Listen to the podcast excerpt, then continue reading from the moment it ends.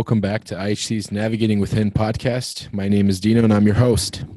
Providing high quality, safe medical care is the primary goal of health systems. So, when the public is alerted to quality failures, such as preventable medication errors resulting in patient harm or death, concerns about the quality of healthcare arise. As experts in medication delivery, pharmacists play an integral role in preventing and managing medication errors. However, ensuring safety in the health system is a team effort. With me today is Matt Pitlick. For those of you who didn't listen to our first podcast together, Dr. Pitlick is IHC's medication management lead here at IHC. Uh, just a little background on him. He's a 2008 graduate of the Drake University College of Pharmacy and Science. He's completed a PGY1 residency with the VA St. Louis healthcare system. He was an associate professor from about 2009 to 2017, and he completed his executive fellowship in association management with the Iowa Pharmacy Association.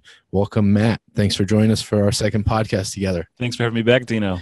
Great. Today's topic is quality measures. Uh, we're going to dive into a few HIIN quality measures that we've been recently getting some questions about. To start this off, in your opinion, what role does a pharmacist play when it comes to quality measures in both the inpatient and the outpatient setting? Sure. The, the pharmacist can be one of your biggest advocates in the ADE core measures, of course, because we're talking about medications and, and bad things that happen with medications. We don't want a bad thing to happen with medications, uh, but oftentimes they do. And so a pharmacist can be that person to one be the person to prevent uh, ADEs, or if one does happen, we can kind of you know go through the system root cause analysis and figure out why this AD happened, and put a system in place to prevent them from happening again. Right. Today we're going to be looking at specifically two adverse drug event ADE measures.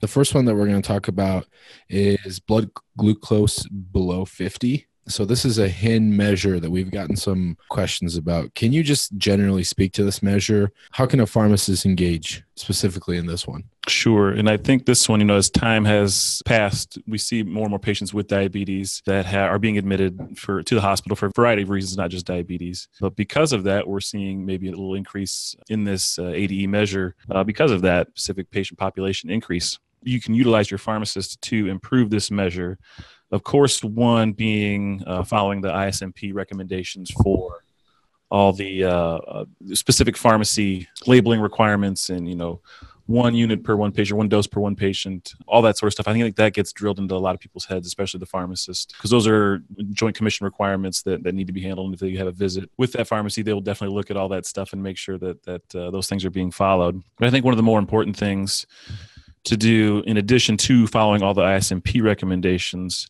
is an appropriate medication reconciliation. And with that, we know when patients are admitted to the hospital, you know, there usually are discrepancies within that patient's medication regimen. And if a patient's taking insulin, you know, how often is a dose of insulin being changed on a patient, especially when they're, you know, trying to make changes themselves, improve a diet, improve a lifestyle. That patient might have a, a dose change of insulin that the hospital doesn't know about. And without doing a proper medication reconciliation, there's no way to know. And that a pharmacist or nurse is going to have to call the outpatient pharmacy or figure out exactly what's going on to make sure that that dose that that patient that is on the hospital is, is the same one that the patient's on when they're at home. Is this something that a pharmacist can engage in specifically, or how can that in a care team? How do you ensure that you're having appropriate medrecs? Um, yeah, I think I think this is a great question. It depends on the philosophy of the hospital. I think you know sometimes it's pharmacy driven, sometimes it's nursing driven, and however you do it, great. Um, just make sure that you're doing it the the right way, and not just going through the motions of you know a little outpatient check inpatient meds click over, you're good. Um, you want to make sure that, especially on the insulin doses, that you're using the you're using the appropriate doses. Like I say because those doses change so much, and the prescription bottles don't change their doses along with them, or the vials don't change their doses along with it. Yeah. Speaking about insulin, in your experience, what do you think are some of the best practices for insulin in critical and non-critical settings? Sure, lots of different ways to think about insulin in the hospital. One of the more dangerous medications, like we've talked about with the ADE measure. Let's start with the the critical settings first, because this tends to be a little bit more formalized in the way insulin is used. For the most part, insulin in the critical setting is going to be administered via a continuous IV infusion. And so hopefully your hospitals, health systems have a protocol that you put in place that the P&T committee regularly reviews for those patients that get a continuous IV infusion of insulin while they're in the critical care setting. And so you're adjusting the blood the insulin based off of a blood sugar while that patient is in in critical care. And so that tends to be, you know, it's a heavier lift on on the nurse's part for monitoring blood sugars and, and, adjusting the infusion rate and all that sort of stuff. So, but your hospital should have those things in place. If not, I'm sure you can ask your friends, your colleagues at other hospitals and health systems for those if, if needed, or us at IHC for those things as well that we can get out to you. Of course, always in those settings, you should have some reversal agents, glucagon, to get that blood sugar back up just in case anything does happen in terms of hypoglycemic events in those critical care patients. A lot of times we think nutrition in the critical care setting as well. So that patient might be on enteral nutrition or parenteral nutrition in those critical care settings. And, and those patients still need some insulin. And they can actually be utilizing a, a basal and prandial type of uh, insulin regimen versus an IV infusion. Um, it's a little less intense on the nursing part. Um, so they can can, if they are getting some sort of nutrition, whether it be enteral or parenteral, can also use a more conventional type of insulin regimen um, versus a, an IV infusion of it. Now, if we move over towards the non critical settings, typically we want to use a basal insulin such as glargine or detemir along with a prandial insulin. So basal meaning a slower acting insulin, longer acting insulin that covers the full day versus a prandial insulin such as Humalog or Novolog, which covers the mealtime. And, and typically that's what we want to use during uh, a non-critical setting. Of course, what's critical and what's important to remember when we're using that is the patient's nutritional intake while they're in the hospital. And because of that, the nutrition, the diet that the patient eats outside of the hospital is going to be very different from from inside the hospital usually. So we have to take a lot of that into consideration. So the, the patient's diet might, uh, you know, not might not be so good when they're when they're at home, right? They might be yeah. chips. They might be, and that's why they're in the hospital, right? They're they're eating a lot of salt, eating a lot of chips, eating you know diet heavy in bread and carbs and pastas, and, and that's why their you know blood sugars are 400, 500, and they're in the hospital because they got DKA and now they're you know transitioning transitioning down. And so you get them in the hospital, they're on, you know, they got their veggies and their fruits and their meats and eating a nice, uh, uh, you know, full course meal and their blood sugars are changing. And so you really have to be careful and, and very watchful in, in how that patient's responding to, to their food and their diet. So we know diet is important from what you're stressing. How can facilities manage these patients going from a weekly insulin to perhaps insulin pumps then? Yeah, this this one's a tough question because in the last five years, I would say the world of diabetes has had the most change in terms of technology, in terms of pharmaceutical, you know, advances with higher doses of insulin being made in smaller concentrations essentially. So there's a lot more instead of just u100 insulin which is typically what we think of in terms of you know the conventional insulin that we have there's also u200 and u300 and u500 insulin. So you're getting super concentrated doses of insulin. And and kind of going back to that first question you know the, you want to watch those concentrations of insulin to make sure you're not giving the wrong dose of insulin to a patient. You don't want to be giving uh, you know, two times, three times, five times the dose of insulin on a patient in, in those situations. So things we got to watch for there, you know, in, in advances, tremendous advances in, in terms of continuous glucose monitoring and insulin pump therapy. I'd say the majority of type 1 patients with diabetes are using an insulin pump now. And so it's, it's somewhat difficult to transfer that once they're in the hospital, if they are in the hospital, to something that the hospital staff can, can utilize. And so I think the, the best scenario, if you have the availability, find an expert, find an endocrinologist, a clinical pharmacist who deals with patients with diabetes on an exclusive basis, somebody who is board certified in advanced diabetes management, uh, BCADM, I think would be a great person to have help you on this. So in those types of patients, that's the type of person I think that should be managing those. If you don't, of course, that's uh, yeah. that's that's, yeah. that's the bulk of you, right? You don't have access to that. Your pharmacist, say their patients on a fairly concentrated dose of insulin or they're on a weekly dose, they can calculate um, doses for you based on the half life of that medicine, when they expect it to be out of the patient's system, essentially, and calculate a dose for you so you can get that patient onto a daily dose of insulin while they're in the hospital if needed. Um, so there are some ways that you can maneuver and clinically problem solve your way to a dose where you can keep the patient safe, but also uh, make sure that their blood sugar doesn't skyrocket while trying to help that patient out. Absolutely. What do you think are some factors that result in hypoglycemia, and what can we do to prevent or limit those things? From sure. Happening? So the the biggest of course, is going to be medicine. The, the medicines you give um, a patient is going to be the biggest cause. Um, typically, insulin is going to be the number one cause. The other cause, um, and especially this is for patients with type 2 diabetes who often come in with sulfonylureas such as glyburide or glipizide or glimepiride, those often cause hypoglycemia, especially in patients who come to the hospital who may not have had a meal, you know, within four, five, six hours when they just took a dose of glipizide or glimepiride, and that caused them to be low that's just going to perpetuate the, the hypoglycemia. So we see those. Other things to watch for too patients with diabetes, they don't just have diabetes, they're going to have comorbid conditions, often hypertension, heart disease, those sorts of things.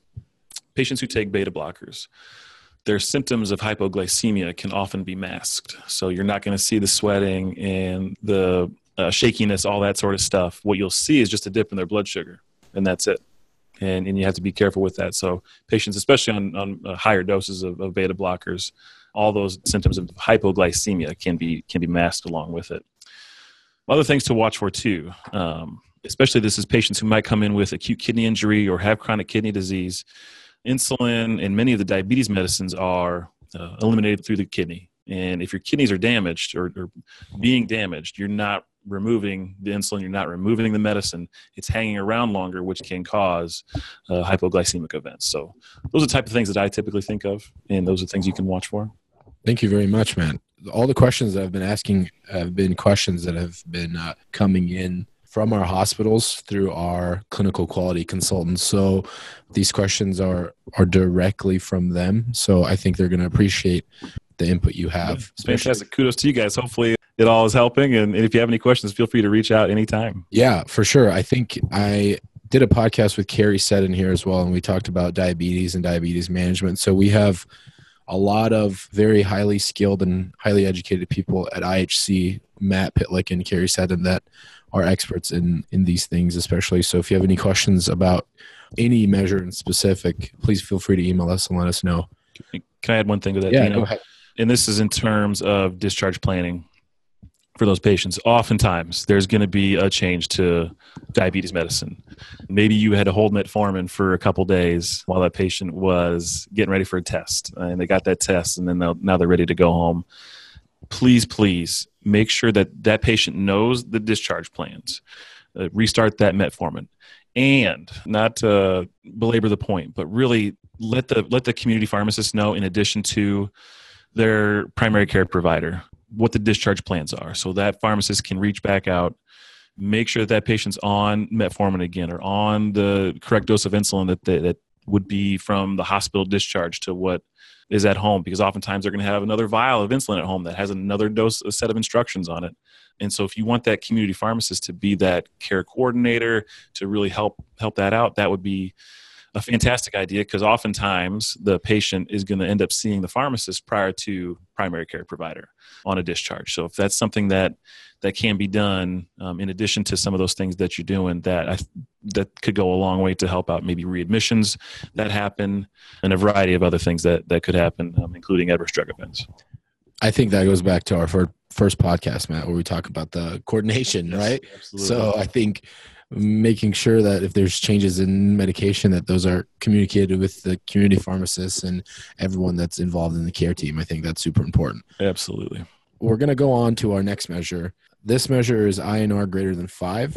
So we've had some questions come in about this measure too that we just want to go over. Matt uh, what do you think the pharmacist role is in warfarin therapy? Sure. It's a fantastic question. It kind of goes back to our first podcast too, when we talked about you know clinical pharmacy and the advent of clinical pharmacy. Anticoagulation really was the first disease state that clinical pharmacists ended up owning. That's because nobody else wanted to do it because it's really hard. Really hard. it's really hard stuff.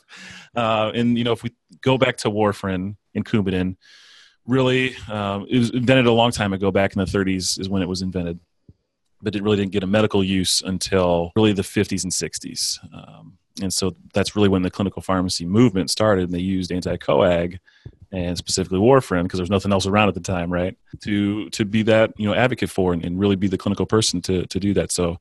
I think clinical pharmacists and pharmacists should be involved in every, every aspect of warfarin. And so, and even in many academic medical centers, pharmacists manage full anticoagulation programs. When I was a clinical pharmacist at the VA, I managed a 500 person anti-coag, outpatient anti-coag uh, clinic, along with a few other clinical pharmacists. It was just us. So we had, once that patient got a diagnosis of whatever condition was, AFib, VTE, valve replacement, that was referred to the clinical pharmacist immediately for dosing, initial dosing, maintenance, follow-up, INR, CBC, all laboratory stuff that you needed, everything, education along with it. So it was fully managed by by clinical pharmacists. That'd be the ideal scenario. Do you see that as a, a positive? As in, of course, yeah, as a pharmacist. I but I think as I in, in terms of, do you see that as something that maybe you wouldn't have seen 15, 20 years ago? I would say in places that were not academic medical centers where you know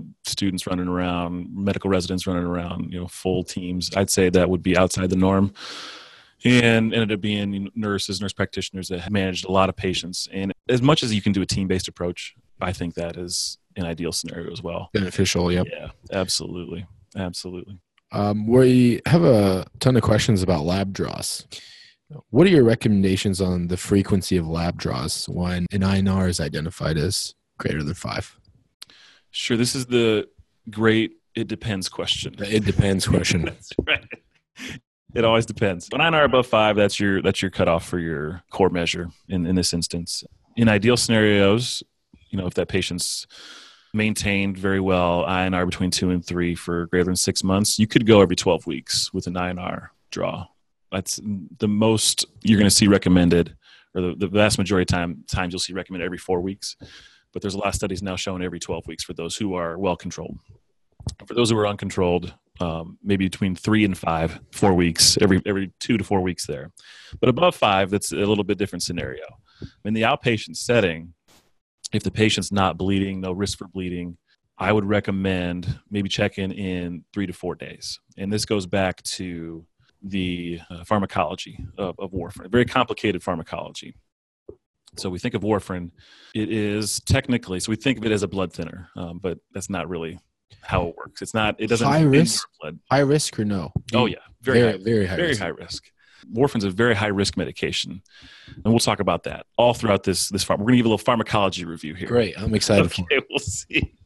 So, uh, warfarin is a vitamin K antagonist, which gets into a lot of different things people talk about about food and vitamin K.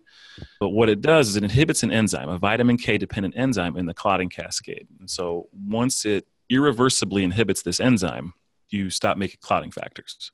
And so you don't clot as well you don't clot as fast etc and like i said this irreversibly inhibits these clotting factors. Let's go back to here. The you think of usually how long a medicine goes through the body is the half-life of the medicine and how that's how long it'll work for. Well in warfarin that's not how it works because everything is dependent on the clotting factors. And so the clotting factors and their half time decide how long the, the medicine works. And the clotting factors half life really depends on the clotting factors and, uh, and a few other things on, on the patient. But it can vary between really 20 and 80 hours as the half life. And so you're looking, you know, three, four, five days before medicine's gone out the body by 50%. And so that's why I wouldn't recommend another check unless the patient is at a, as a high risk of bleeding for another three three to four days while on the outpatient side. On the inpatient side, it's a little different. One, because you can check, right? That's another. That's sure. a nice thing. Yeah, you can. Right? You, you have the availability to check, but also if they're in the hospital, there's probably a higher chance of bleeding for a variety of reasons. And I would check, depend, again, depending on the situation. Maybe that patient needs to go to surgery for some reason. You want to check a little quicker, right? So you get that patient into surgery or if that patient was at a high risk of, of bleeding and so you gave them uh, a reversal agent you gave them vitamin k or you gave them fresh frozen plasma or prothrombin complex concentrate you'd want to check sooner than later. So every four six 12 hours at know, those variation points of, of by the time that you gave that that medicine or when you're waiting for that patient to go to surgery for a life threatening condition etc now if patient's just in there for you know, whatever reason, not life threatening, if that INR is above five, you could get away with, you know, checking the next day. Absolutely. Great. It is the ultimate it depends question. Does it depend when we're looking at trying to prevent errors in dosing, or is that kind of a general guideline to prevent errors. Uh, can you kind of elaborate on that? Sure. So errors in dosing occur commonly with with warfarin because you could underdose or you could overdose that patient for a variety variety of reasons. Oftentimes, initially, that patient um, will get the wrong dose of of of, uh, warfarin because you're kind of making a guess on the dose that patient needs. So most initiation, you know, protocols for warfarin will either tell you to use five milligrams or 10 milligrams of warfarin, check an INR in, you know, two days, and then see what happens from there and then you'll figure out the dose. Maybe it's too high, maybe it's too low. You you bump the dose up by 15, 20% or decrease it by 15 to 20% based on how that patient responded and kind of go from there. So you're playing this guessing game constantly at the beginning of dosing warfarin. And so you really have to be careful with it and pay close attention uh, to what's going on. Follow up with that patient making sure that patient's educated on things that they need to that can increase or decrease that patient's INR level which are a variety of different things. That might be one of the other questions, but we can get into it now in terms of you know the education that that patient needs for warfarin. One being other medications. Um, warfarin is a known drug interactor. You know, when I was teaching my students and residents at the, at the VA, always assume that a drug interacts with warfarin if you don't know. Just assume it. Just assume it does. That's right. And educate and look it up and figure out if it does or not because more often than not it's going to so the warfarin works in the liver or works through the liver metabolized through the liver. So many different enzymes that it works on to with the metabolism in the liver that all these other medications are competing or going through as well that things get changed uh, quite a bit when that patient's on you know four five six different meds which is often the case when they're taking warfarin because it's not the only health problem that they're going to have by and large. Um, so always always you know educating about drug interactions the other big piece that we talk about too with warfarin is diet. Like we talked about vitamin K. Vitamin K containing food will work against you or will decrease the INR level. So it's harder to anticoagulate that patient and get to a, a consistent INR level or anticoagulation level. And so what you want to tell that patient is to be consistent with their vitamin K intake. And the foods that often contain or that do contain vitamin K are green leafy vegetables, red meats often contain it. Those are the kinds of things we typically think of, and it tends to be healthier type of foods. So I always said, you know, it's terrible to tell a patient who you know just came in for a heart condition or some AFib, something, stop eating all the healthy food, you know, and go back to eating the junk food because it doesn't have any vitamin K in it. yeah. No, no, no, no, no. Consistent food. Consistent. If you eat a salad a day, eat a salad a day. If you're eating, you know, three servings of vitamin K containing food, keep it that way. That's the easiest way to do it. And, and the, the whoever's managing the warfarin can adjust the dose around that. Interesting. Yeah. And so we often see because of that, the seasonal flares in INR. So you might see a patient, you know, once their greens come in in the garden, INR dips down, but when in the winter it come, you know, wow. not yeah. doing it, it, goes back up. So you got to be careful. Sense. Yeah, yeah. So things, things to watch for. Alcohol intake's another big one. Of course, we want to recommend no alcohol intake with with warfarin.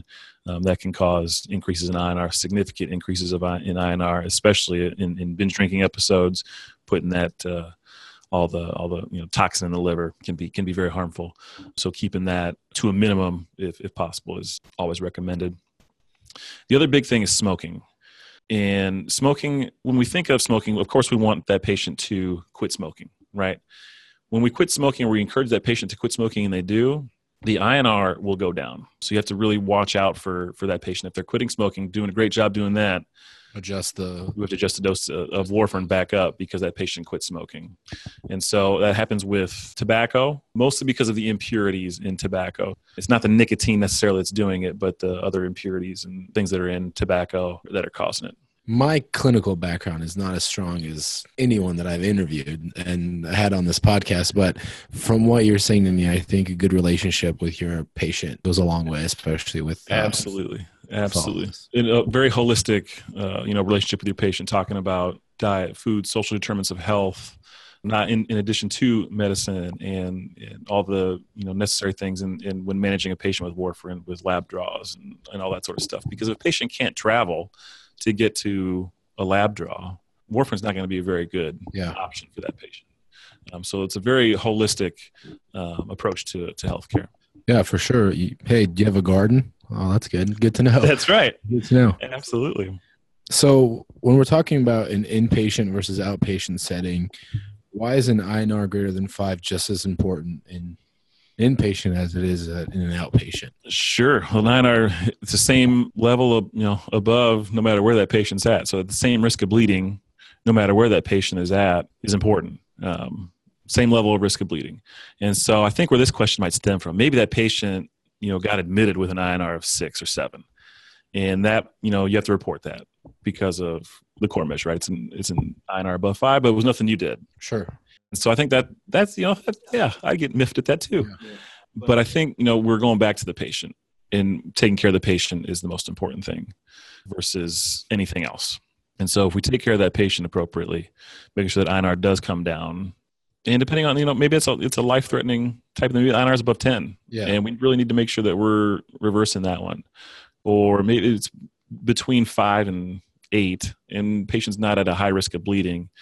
Maybe we can watch that one. We can get an INR the next day, or we can you know give them great education and great instructions on what to do and, and you know, figure out why that patient INR went above five and give them that education so that that situation doesn't happen again. Great. Well, Matt, thanks for being on the podcast today. You bet. I think we've covered pretty much everything that uh, we were supposed to cover today. Lots of fun. That was a little more technical than the last one. so. you, you, had me lost there for a few, if you, guys, few minutes. But, you know. If you guys have any questions, feel free to reach out anytime. Yeah, we'll be happy to answer any questions. And if you have any topics that you'd like Matt and I to discuss, please let us know. And we'd be happy to discuss those. It's always nice to have Matt on the podcast. This is uh, one of many for sure. So, uh, Matt, thanks again for being here. And until next time. Thank you.